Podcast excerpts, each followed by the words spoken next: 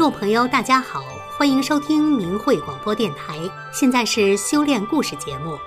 目前虽然科技医术发达，疗养保健条件优越，运动方式多种多样，可是，在很多疾病面前，依然是无能为力。很多人仍然生活在病魔缠身的悲苦之中，尤其是还有很多人因为贫穷治不起病，只能等死。也可能有人会说，人各有命，在现实社会中。常人也有长命百岁、绝处逢生的，在名山大川中，修炼人也有几百岁甚至几千岁的，这的确是事实。但是这毕竟为数甚少，屈指可数。法轮大法不是专门治病的一般气功，它是真正性命双修的佛家修炼大法，以宇宙特性真善忍的法理为指导，辅以简单优美的五套功法。可以使学练者身心健康、道德回升、开智开慧，达到洞悉人生和宇宙奥秘的自在境界。一九九二年至一九九九年，法轮大法传遍神州大地，真善忍法理使一亿修炼者身心净化、道德升华。一九九五年三月，李洪志先生应邀到法国传功讲法，开始了法轮大法在海外的传播。如今，法轮大法已红传世界一百多个国家和地区。法轮功在祛病健身方面有着普遍的神奇的效果。早在1998年，大陆医学界就为此做过五次医学调查。其后，北美及台湾的医学工作者也做了相关的健康调查。结果显示，法轮功祛病健身总有效率高达百分之九十八。明慧网等媒体报道中有无数事例证实，法轮大法不但能使人祛病健身有奇效。而且，在常人看来不可思议、不可理解的事情，在海内外亿万修炼者群体中，可以说是比比皆是。这其中就有明星名人罹患顽疾和绝症，可是他们因各种因缘际遇修炼法轮大法后，都得以绝处逢生，获得了身心的健康。因篇幅有限，这里仅选集部分这类典型故事。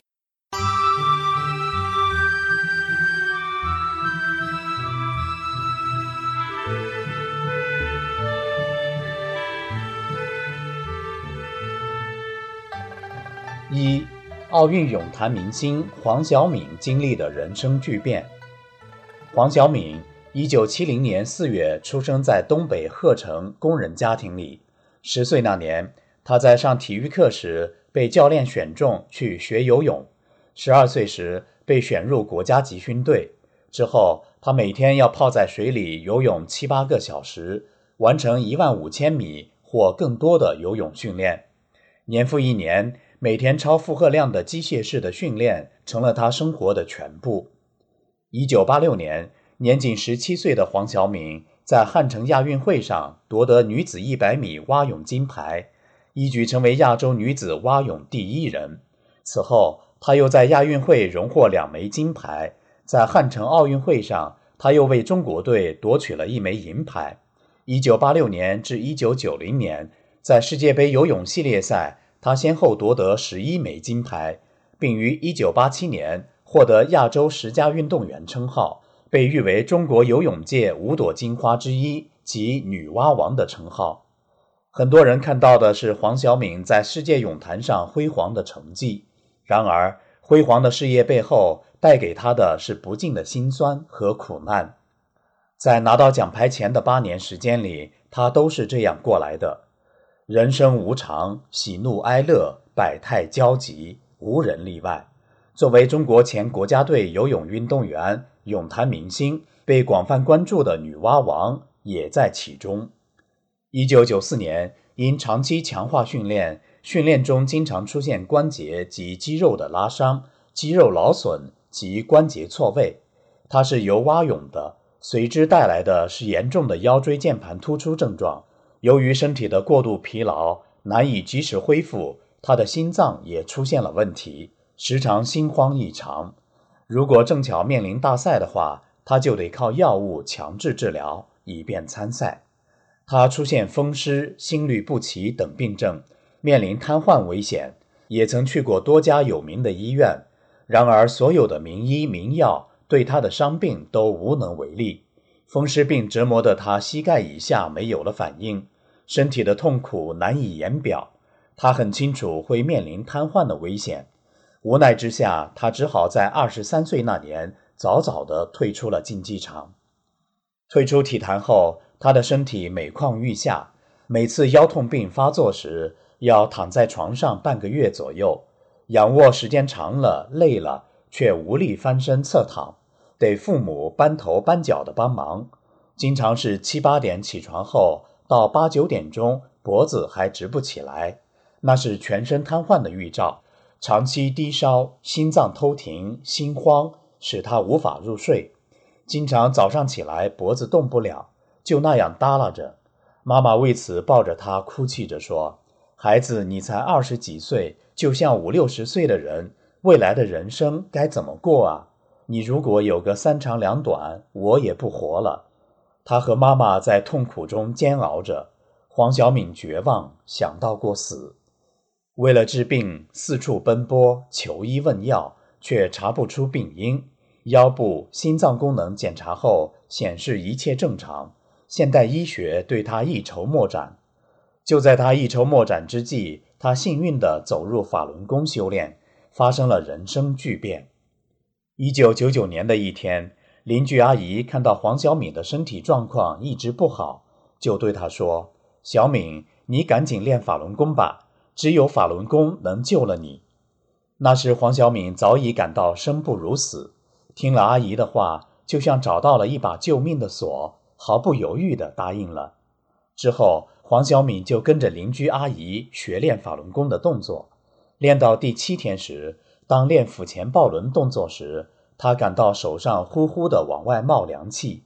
练完后，他感觉身体相当轻松舒服，他非常吃惊。因为当时在中国有很多气功，他从来没有信过。这一次，他真的相信了气功祛病健身的神奇。后来，黄晓敏明白了，曾一年三百六十五天，天天泡在水里，常年如此，体内充满了寒气、湿气，手上冒凉气，是在把这些气排出体外，使身体正常。从此以后，黄晓敏每天练功。看法轮功的主要著作《转法轮》，修炼不到半年，让他备受折磨的顽疾竟然全部消失了。黄晓敏曾经热泪盈眶地对访问他的记者说：“我如果不修炼法轮功，已经不在这个世上了。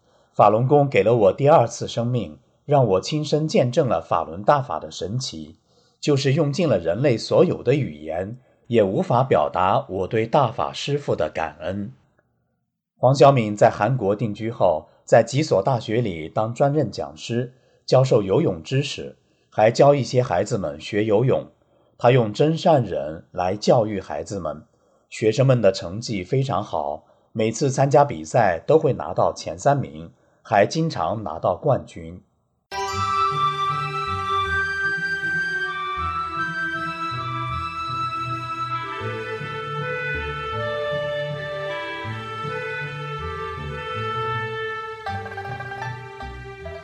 二，音乐创作艺术家李继明死亡边缘获新生。李继明曾经在航天工业总公司三一零所音像中心从事音乐创作。一九九七年三月以前，他曾三次获得北京市歌曲创作大奖赛的一二等奖，并经常担任系统大型文艺演出的导演。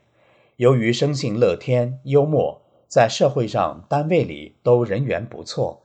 广泛的交际使得家中经常宾朋满座，歌声笑声不断。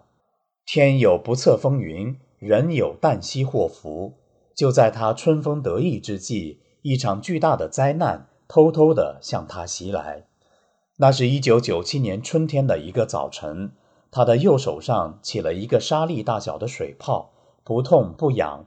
一周后，左手也出现了几个。过了几天，身上各处骨骼开始疼痛，双手拿物吃力。又过了几天，手脚都出现了密集的水泡，并破裂流水。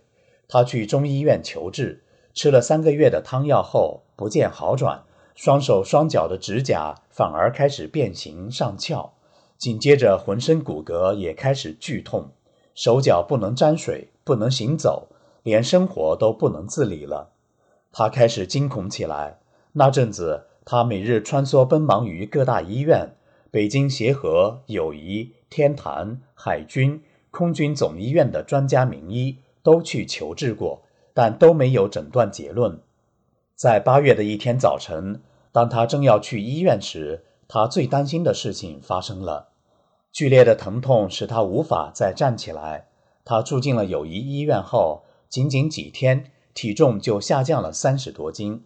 由于查不出病因，只能接受大剂量的广谱抗生素和强痛定等止痛针。他真正体会到了什么叫痛入骨髓。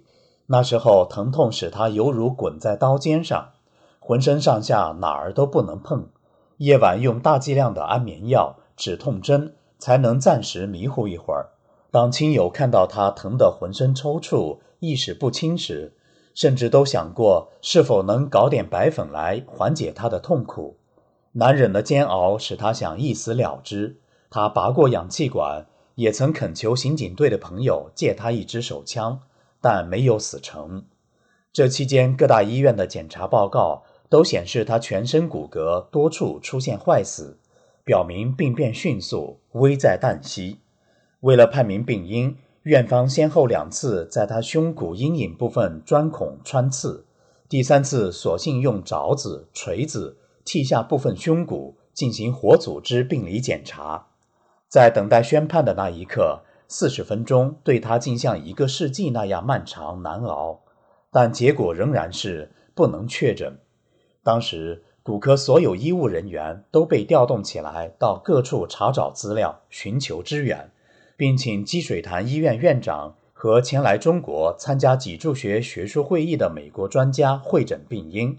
美国专家最后说了一句：“没见过这种病。”医生百般努力，仍无任何结果。他只好在住院七十五天后，带着多发性骨坏死的一纸诊断书。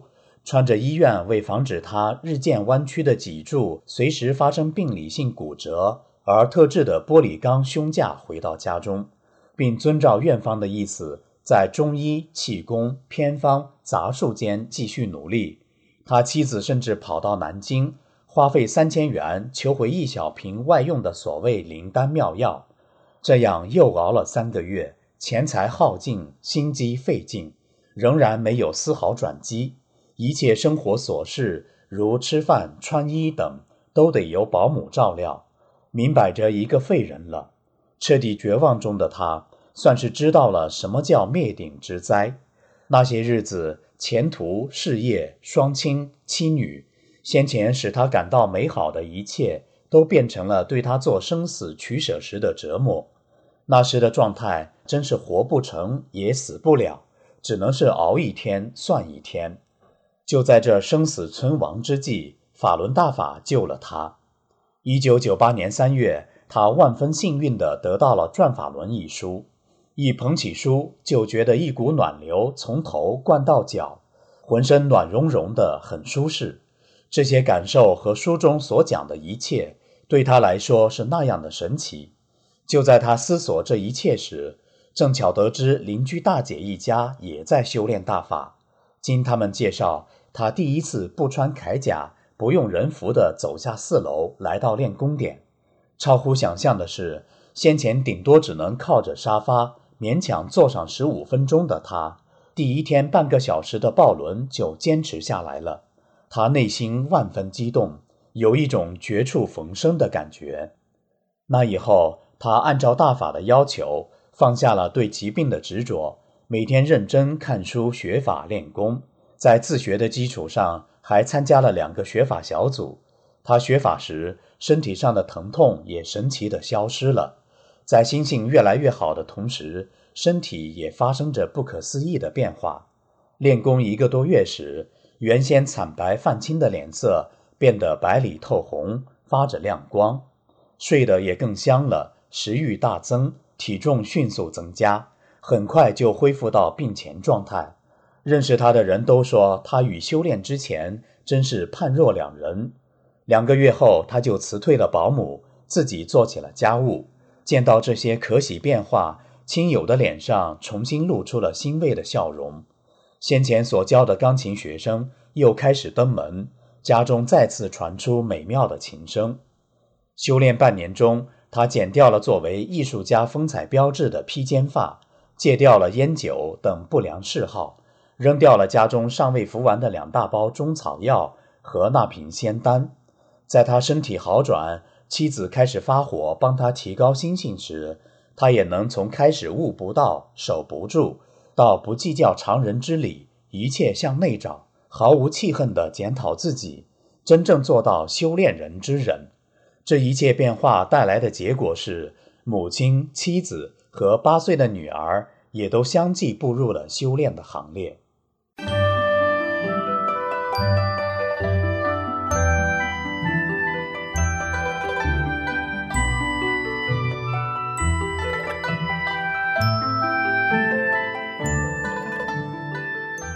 三，国家干部萧劲走出病魔苦海获新生。萧劲在校读书时是好学生，参加工作后是国家干部，在权力机关的领导岗位上工作，管理七百多个单位。那时的他也随波逐流，经常出入高级酒店，天天山珍海味，吃喝无度，纵情寻乐，年节收礼那是常事。那时的他权力大，又有精湛的业务能力，往往是居功自傲，盛气凌人。说话大嗓门，张嘴就训人，不考虑别人的感受，好像谁都欠了他的。对找他办事的同事，不用正眼看人，不顺心就撵出去。很多时候，下属来办事的人没进门，都得先在门口哆嗦一会儿才敢进来。那时的他拼命工作，业绩虽然显赫，可是作为一个母亲，她不管家，不管孩子，导致丈夫有了外遇。与丈夫动手对打，家庭名存实亡，结果把自己的家庭和身心弄得一团糟。一九九八年的寒冬，她骤得重病，那年她才三十八岁。一夜之间，她的胃和肠子突然烂掉了，一百三十斤的体重骤然下降到九十多斤，吃什么药都不好使，医生给他做手术都不知道从哪里下手术刀。北京医大三院诊断他为胃溃疡、结肠炎，住院期间又得了一种怪病，症状是口水不停的流。主治医生说他们医院治不了，大概是脑袋的病，是个怪病。他完全茫然了，这是他和家人都始料不及的事情。无奈中，他只好出院。从医生的角度看，这个人没救了。回家后，他又突然不能走路了。他感到一把无形的尺子在丈量着他不多的时光。一个昔日很阳光的人，就要结束了这短暂的一生。想想这些前所未有的悲戚油然而生，他想到他将失去人生中他所拥有的，孩子将失去母爱，父母将是白发人送黑发人。单位同事让丈夫给她准备后事，她与婆婆交代了遗嘱。那时，她的孩子只有七岁。面对她这个行将就木的人，白发的婆婆没有嫌弃她。老人家手捧着转法轮，告诉她：“孩子，你还有救。你相信法轮佛法，做好人，你就会有救。你修炼吧。”他是中共体制下教育出的所谓好学生、国家干部，根本不认同自己是不好的人。他所有的思想基础。早已让他远离了神佛。中共的教育从来都是无神论，没有天国地狱，没有轮回报应。然而现世现报就应验在了他的身上，应验在他短暂的人生道路中。面对自己这样一个没着没落的境况，心中的五味瓶连同僵化了的观念，被神佛两个字掀翻。有病乱投医，试试看吧。他在学练法轮功五套功法动作的过程中，就感到身体发热，被能量包围着，非常舒服。几十年无神论的思想瞬间化为乌有。通过看书修炼法轮大法，他完全明白了好人的真正概念，那就是道德回升，按真善忍的标准行事做人。不到一周的时间，他所有的病都好了。包括先前的心脏病、类风湿、胰腺炎，统统都好了。当时他做的第一件事就是还钱，把所欠的抹账做买卖的黑钱全部还清，把所有企业可变成呆账的款还清。他改掉了先前所有的毛病，不再发脾气，不再与人争斗，不再收礼，不再出入歌厅、酒吧，严格按真善忍的标准做人，把客户当成了亲人，为他们排忧解难。客户甘心情愿、想方设法送来的各种各样名目的礼金，他全部一一拒绝。看到他的变化，同事们如释重负。有的客户感激涕零，他们找不到先前的那个萧劲了；有的客户由此而走入法轮大法修炼。萧劲在看到中共制度下的那些比比皆是的贪官，不要命的搂钱、吃喝嫖赌、纵情声色。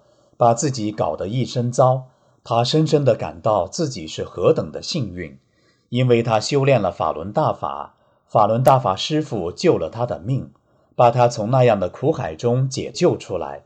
真善人高德大法洗刷了他从前所有的罪恶，使他身心健康，变成了这个社会中真正的好人，处处为别人着想的更好的人。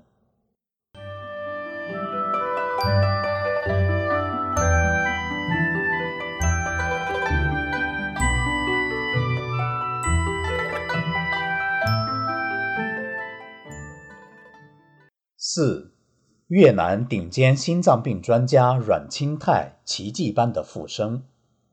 阮清泰医生是越南胡志明市大水货医院心脏科主任，越南顶尖的心脏病专家。阮清泰十岁时患有风湿热，这种病不多见，一旦发起烧就有致命危险。这个秘密他保守了六十年。当年，一群资深医生经过悉心调治。认为治好了他，向他的家人保证以后不用担心了。然而情况不是这样。随着时间的流逝，清泰又开始感染肺炎，呼吸困难，不得不继续与药物相伴，承受着病痛折磨的他，脸上时时挂着疲惫的微笑，始终保持了温柔和善的性格。在整个职业生涯中，他自己也成了一名资深医生。成为越南顶尖的心脏病专家后，清泰从未向他的心脏病专家同仁或是友人提起自己得过肺炎。直到一次突然肺炎再次袭来，而且医生们告诉他别无选择，必须动大手术更换心脏瓣膜，这可把他吓坏了。从外表看，他并不像个临终的病人，亲友们也都这么说。但医生们告诉他，要想活下去。必须尽快安排手术。我希望手术后我可以回去上班。清泰在心里期盼着自己终于可以熬过病痛，像正常人一样生活。二零一四年七月五日这一天，对马来西亚国家心脏研究所来说是很普通的一天。从越南远道而来的清泰躺在手术台上，身边是顶尖的专家和医护人员。多年以来。清泰就是亚太心脏病学会成员，手术医生中好几位是他的朋友。手术两天后，心态忽然变得呼吸困难，然后发生了心脏骤停。护士们急忙围拢上来，努力让他恢复呼吸。这一刻显得很不真实。为什么阮医生会突然死亡？他们没有答案。这不可能。手术医生们的操作准确无误。如今。他们使用起搏器来维持他的心跳，大家都希望他能醒来，希望噩梦可以结束。然而情况却在恶化。最终，医生让清泰的家人进了病房，他们握着他的手。做手术的专家们都过来了，护士们则忙着给他做扫描和体征检查。女儿看到妈妈的状况，失声痛哭，呼喊着不要走。清泰的心已经停止了跳动，脉搏也没有了。病房里的每个人都确定他已经死亡。而这时，他突然苏醒了。醒来时，清太发现自己被女儿抱在怀里，女儿正哭喊着：“为什么？为什么会这样？为什么你要离开我？”他则回答：“别担心啊，哭什么？我没事。”完全不知自己已死去多时。让亲友们沉浸在悲痛中。如今又奇迹般的复生。后来一起濒死经验，他说：“我看到一群仙女般的生命，穿着白色的长袍，在我眼前飘来飘去，真不可思议。”醒来两天后，他又开始发烧，一连近四个月不退。一位朋友看到他这样受折磨，建议他学练一种来自中国的功法——法轮功。这位朋友说：“太，我告诉你，我练了两个月。”现在无病一身轻，真神奇。当清太翻开朋友给他的资料，他猛然想起来，十二年前一位姓泰的女博士就向他介绍过法轮功。当时泰博士对他说：“我们一起练吧。”我就练了几个月，血小板减少症、四肢经常出血、月经不调和鼻窦炎全都好了。那时清太没有学练的想法，因为他是一名心脏科医生。喜欢西式疗法，而这种基于精神原则、动作柔和的功法是一种传统的修炼方法。十二年过去，卧病在床的他需要吃两三片安眠药才能睡着，不得不尝试一下了。于是，清太每天四点钟出门去练法轮功的五套功法。朋友也给他一本书看《法轮功》，从那开始，他又开始阅读《转法轮》。越读感觉越不一般，身心豁然开朗。不知什么时候，他悄然恢复了健康，发烧和疲劳症状消失，高血压的老毛病好了，心脏也康复了，就此告别了每天离不开的那些药物。学练法轮功两个月后，他就回去上班了。回到办公室那天，所有同事都注视着他，想知道阮医生有什么康复秘诀。女医生和病人们都羡慕她的好气色，她看起来更年轻、更美了。她分享说，她的秘诀就是法轮功。